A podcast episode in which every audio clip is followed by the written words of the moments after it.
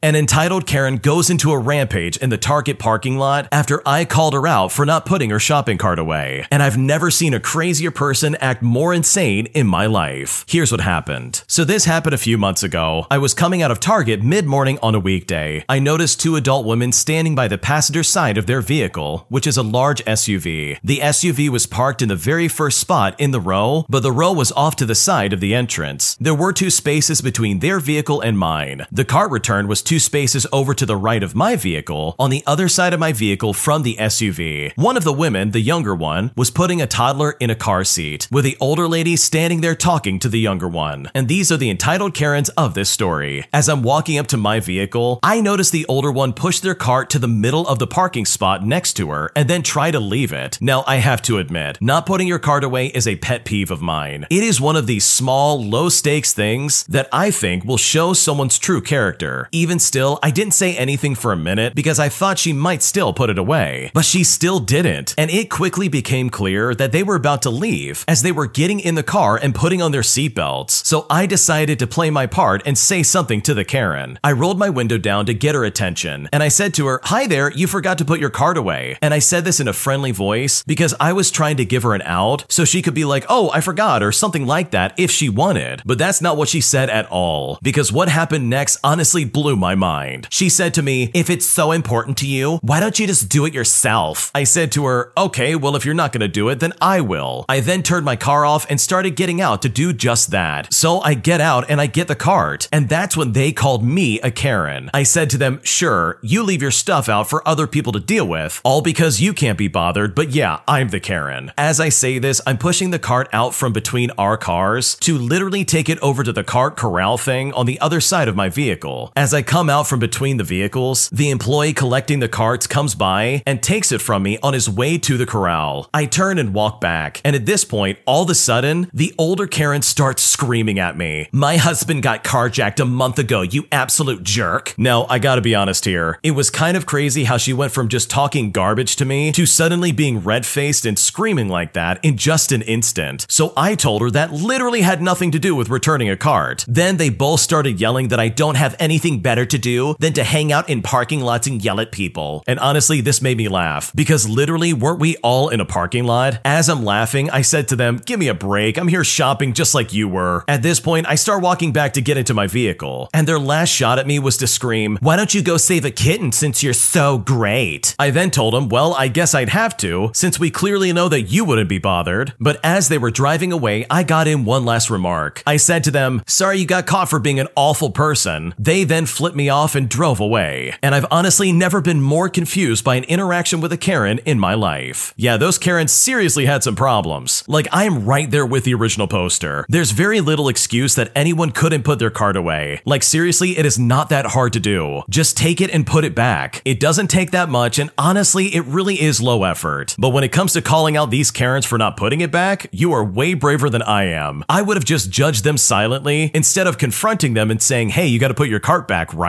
I am definitely not that brave, and there's no way I would be caught doing that. So honestly, good for you for having the guts to try and say something. Because I know if I was in that situation, I definitely would have kept my mouth shut and just kept walking. If you like Am I the Jerk, you're probably going to love Am I the Genius. Check it out, link down below in the description. Also, go to amithejerk.com slash submit if you would like to submit your own stories. An entitled Karen tries to pick a fight at the store I work at, all because she was not charged the proper amount for the laptop that she wanted. And I'm honestly so blown away by her entitlement. Here's what happened. So I work at a store that sells electronics and stationery. And as today was the start of the new flyer, I spent most of the day running around trying to make sure that the prices of our products reflected the changeover properly. And that's basically what I was doing throughout the course of what happened. And also, because it does come up later, I am a key holder. While I was scanning signs in another aisle, I heard a page through the headset radios that a woman needed help buying a laptop, which is where our tech guy comes into the story. Now, the first real indication that Karen was going to be a problem happened right after she told him that she was looking for a laptop and wasn't sure which one would suit her needs. And when he tried to guide her to a specific laptop that he had in mind and she refused, she said the following How about you start walking and I'll follow you? You do not get to tell me where I'm supposed to go. Eventually, he took her to a section of the store where we had Chromebook laptops on display. I wasn't paying that much attention to what was being said after after that. That is, until she asked a very bizarre question. She said to the tech guy, Okay, so this laptop is $250. Do you think I would be able to live off of $250 for the rest of the month? Now, keep in mind, this is the 11th of October, so we're only just getting into the middle of the month. The tech guy said, Uh, I don't know. Then the entitled Karen fired back. She said, Why not? How could you not know? So the tech guy explained, Well, because I don't know you well enough to make that kind of assumption. But the Karen keeps going on with her weird line of questioning. She says, Well, I can tell just by looking at you that you would not be able to live off of $250 in a single month. So do you think that I would? Now, at this point, the tech guy just refused to answer the question. And after a little bit more of back and forth, the subject changes finally. I just continue working, trying to mind my own business, but I still managed to catch something that kind of made me stop in my tracks. I'm not sure what the context of the comment was, and even after asking him, I still don't really get what was happening, but she said something about him being a slave or something like that, which really made me start listening again, but I don't know how it connected with what she said next. She then goes on this really weird tirade. She says, So God made four seasons, but we split those seasons into 12. Do you know why? Just to hurt him. That's why. And then she started attacking a very specific religious group for literally no reason. Now, at this point, with this amount of crazy going on, to his credit, the tech guy just refused to engage or to even give an opinion on what she was saying. We did exchange a look between each other when the Karen wasn't looking, and I could tell just by that alone that he was trying so very hard to keep it together.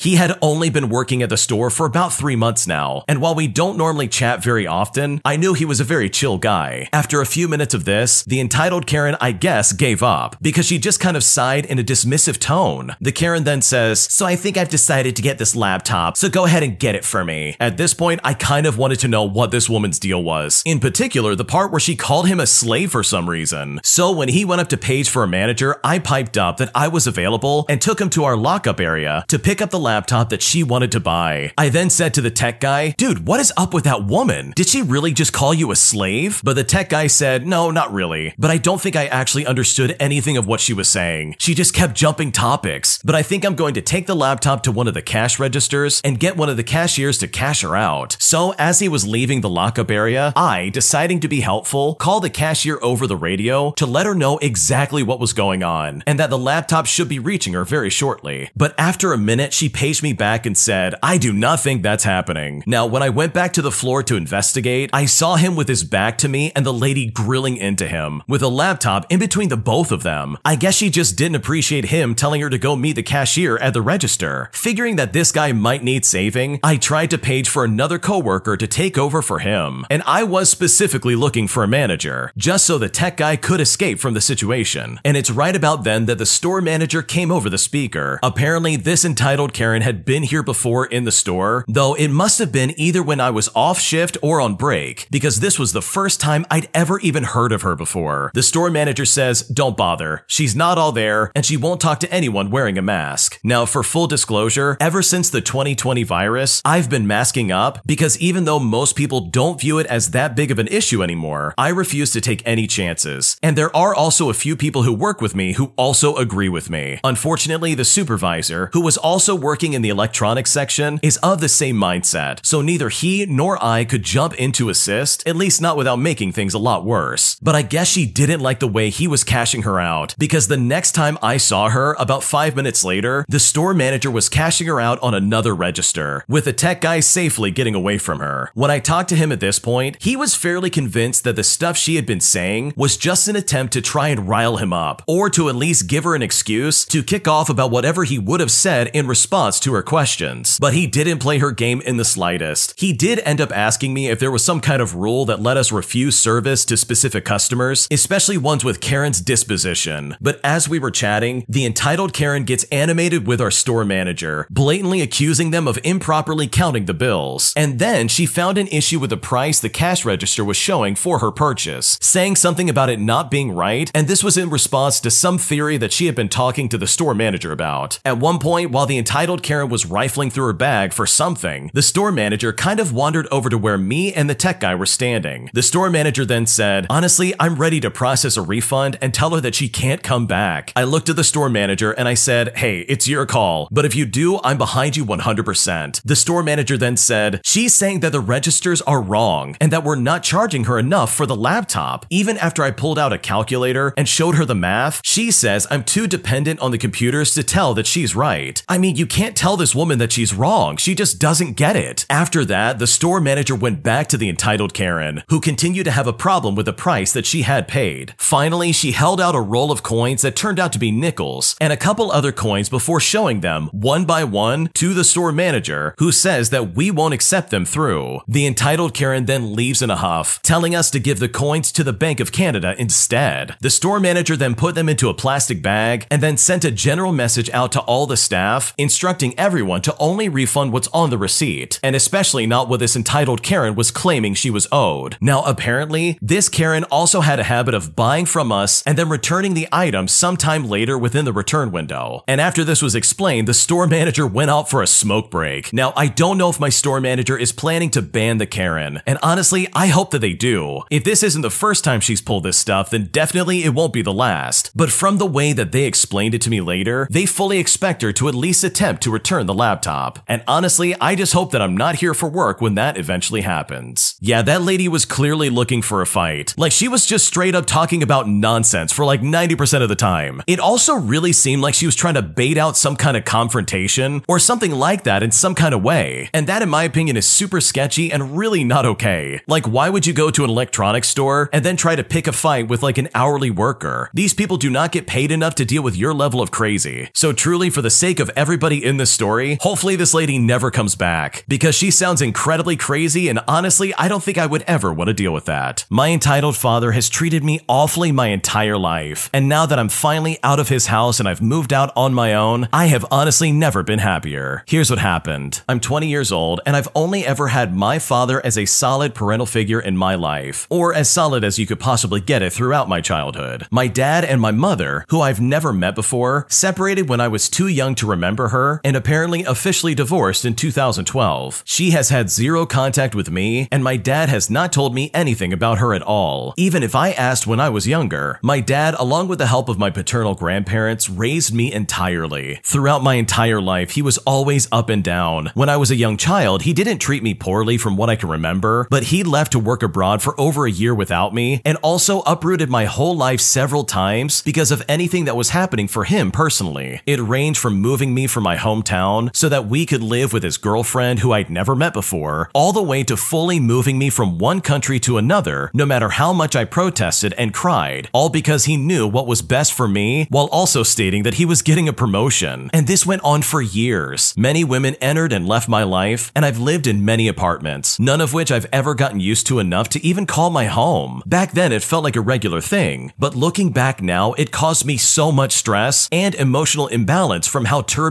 it was. In the last couple of years, he expanded his poor treatment of me into other areas of our lives. Him getting mad at me for missing several phone calls turned into him insulting me and calling me names over not responding to his messages immediately. It also went from him being rarely frustrated straight into him always being angry about the smallest mistakes or actions that I would make. If I folded a towel wrong, he would then be angry at me for 15 minutes. If I didn't wash the dishes, I would then be hit with a series of insults towards me and my character. Also, if I was 15 minutes late coming home, it meant that I would have to deal with a silent treatment for hours. And even in the meantime, he would love bomb me when he could, manipulating me into thinking his bad side wasn't actually that bad because he was otherwise a good parent. And I'm honestly embarrassed to say that it really worked. When you need mealtime inspiration, it's worth shopping Kroger, where you'll find over 30,000 mouthwatering choices that excite your inner foodie. And no matter what tasty choice you make, you'll enjoy our everyday low prices, plus extra ways to save, like digital coupons worth over $600 each week. You can also save up to $1 off per gallon at the pump with fuel points. More savings and more inspiring flavors make shopping Kroger worth it every time. Kroger, fresh for everyone. Fuel restrictions apply. Hey, Drew Scott here, and I'm Jonathan Scott, reminding you that life's better with a home policy from American Family Insurance. They can help you get just the right protection at just the right price and help you save when you bundle home and auto. Kind of like Goldilocks and the Three Bears. It'll be just right for you. We love a custom build. American Family Insurance. Insure carefully, dream fearlessly. Get a quote and find an agent at amfam.com. Products not available in every state. Visit amfam.com to learn how discounts may apply to you. American Family Mutual Insurance Company SI and its operating company 6000 American Parkway, Madison, Wisconsin. Jump to present day, and I'm currently sitting on the floor at my girlfriend's house, overthinking my plan for tomorrow. Me, my girlfriend, and her sister will be going to my house, packing up a suitcase or two of things that I cannot part with, and I'm going to be moving in with her, parting ways with my dad for good. That has been the idea since about two days ago, and it solidified about an hour ago. He spam called me, and when I didn't pick up, he called me a useless, embarrassing creature, amongst other equally hurtful things. For context, the reason he got angry and called me was because I didn't respond to his message. It's time his actions got consequences, and his arrogant self is about to lose the only child he's ever had. Fast forward a couple of months, and things are difficult to say the least. I am a million times better off in this house where everyone accepts me for who I am as a person, including my ADHD and autism, and where I can set my own boundaries. I would be lying though if I said I don't miss anything about my life before moving. Here are some of the things that have been especially difficult for me to try and adapt to. For starters, I have financially dropped many classes for a lack of a better word. My father was well off because of his work, and he didn't give me much of his wealth as he expected me to earn my own money. But I was living a comfortable life where making certain payments, buying food, or treating myself was never a matter of worry. Now that I live away and without his financial help, in a household of six other people where I need to contribute my own money, I find myself counting pennies. Don't get me wrong, I expected this and how hard it was going to be, but I have the right to struggle with accepting and adapting to it. Secondly, this house is very loud and I never have any alone time. As someone who's autistic and has ADHD, having quiet time and some alone time with my own thoughts or to simply rest is really important, especially when processing heavy issues in my life, especially considering the entire endeavor that I've endured. Although my old house had four people in it, namely myself, my father, his wife, and her daughter, almost no one in that house was ever home due to work or a social life. But in this house of six people, somebody is always at home. In the last two months, there have only been two instances in which I've been left in the house by myself, and it was only for a few hours. Now, I have no issue with this, truly, and I most often appreciate the company. The only issue arises when I'm feeling mentally poor and I'm having a bad day and I just need the silence and emptiness to try and process things. But because of the noise and all the people, I can't do that. Even then, I obviously don't bring it up as it really is just a personal thing, but if I feel I really need the space, I just take a long walk outside. Also, my girlfriend's little brother is kind of a problem. I love him dearly, he is a sweetheart, but he's heavily on the autistic spectrum, much more than I have to deal with. He's nonverbal, he has no boundaries, and always causes a lot of ruckus around the house, either with his phone or just by being super hyper. Again, 99% of the time, I have no issue with him at all. He's kind and often gentle, and he's actually improving on his communication skills quite quickly, and this has really been a recent development. He's just difficult to deal with sometimes if everyone in the house is stressed out, or even if they're tired, or when he's just being way too loud and causing too much noise. He has a lot of sensory needs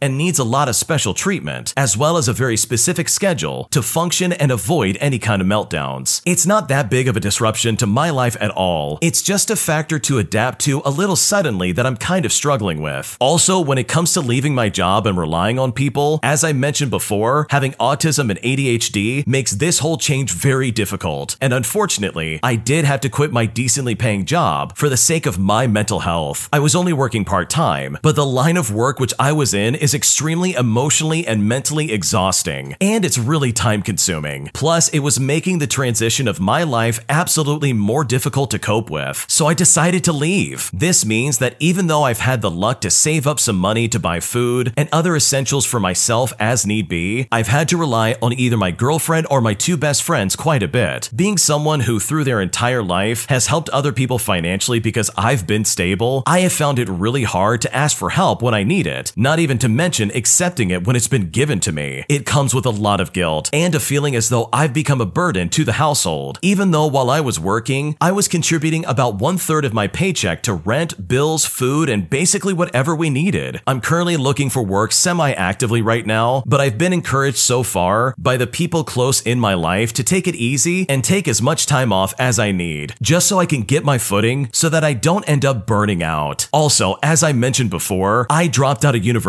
one of the biggest issues I had at home was that I was forced to continue my academics after high school. Now, I have always believed that university is good if you have a path you wish to follow and you are very sure about it. But for those of us who don't really know what they want to do with their life, university just became a stress factor where you aren't fighting for your own education, but rather for the satisfaction of someone else. Whether you're pleasing your parents, which is something I tried to do, or if you're pleasing society or just someone else in general. It's one of those things that will eventually burn you out and make you lose sense of what you actually wish to do. And one of the first things I did when I left was to drop out of university. I am happy I'm no longer forced to learn things I hate and adapt to a pressuring routine on top of trying to work for a living. But hearing all my friends go to university and some of the judgment from them has honestly made me doubt my choice. The transition itself from suddenly not having anything to learn has been a very difficult thing to start adjusting to. But also, finally, I really do miss my dad. And no, I don't mean the entitled piece of garbage that I ran away from, who absolutely treated me awfully for years and destroyed my self esteem, my dreams, and my sense of self. I miss the man who, when I was little, would bring me back gifts after every long distance work trip and hug me for hours because I missed him. I miss the man who would take me to my favorite restaurant just so I could have my favorite meal, especially if I came back from school upset. I miss the person who would then let me stay up a little later, watching my comfort movie with him. I miss the man who took on several holiday trips when he could and let me explore the world as much as I could, even while I was very young. Someone who would tell me that they were proud of me when I won an art competition or something like that, or if I got a good result on a test of some kind. I miss the man who would make funny faces every time I filmed him for anything because he knew that I found it funny. I just miss my dad, and it's hurting and difficult to forget that the reason I left was because that man no longer existed, and he hadn't existed for a very long time. Now, with all of that being said, though, I'm happy that I left when I did. My life was getting to a point where my entire existence was controlled by my dad and his moods. How my day ended depended on when I got home, as well as if he would say welcome back or where in the heck have you been. It would honestly be one or the other. I couldn't dress and be myself because he always had an issue with me being LGBTQ. He would never call me by my preferred name just to demean my existence. His treatment of me depended a lot on my grades in school and in university, and not my personality, my treatment of other people, my way of expression, as well as other things that he really should have been paying attention to. Every little mistake I made was being blown out of proportion. I was simply unhappy. I was very clearly being mistreated. But here I am myself. I'm treated right. I'm greeted with a smile and a hug when I am home. I'm asked about my day and what I'm doing. No one cares that I am no longer in university, and I always get asked if my recent hobby project went well and if I was happy with it. People here are proud of me. They respect me and my boundaries. And honestly, I find myself in a much better place after finally leaving my dad. Wow, what a story. Seriously, it sounds like you've been through a lot of stuff in your life. You had a dad who treated you awful all of a sudden, and it seems like he changed overnight. This loving and caring father kind of turned into a monster, and that's not fair at all. Hopefully, all this works out for you and you're able to find some kind of stability in your life. Because based on what you described, it really seems like you're happier in the house you live in. And hopefully, things flourish for you and you're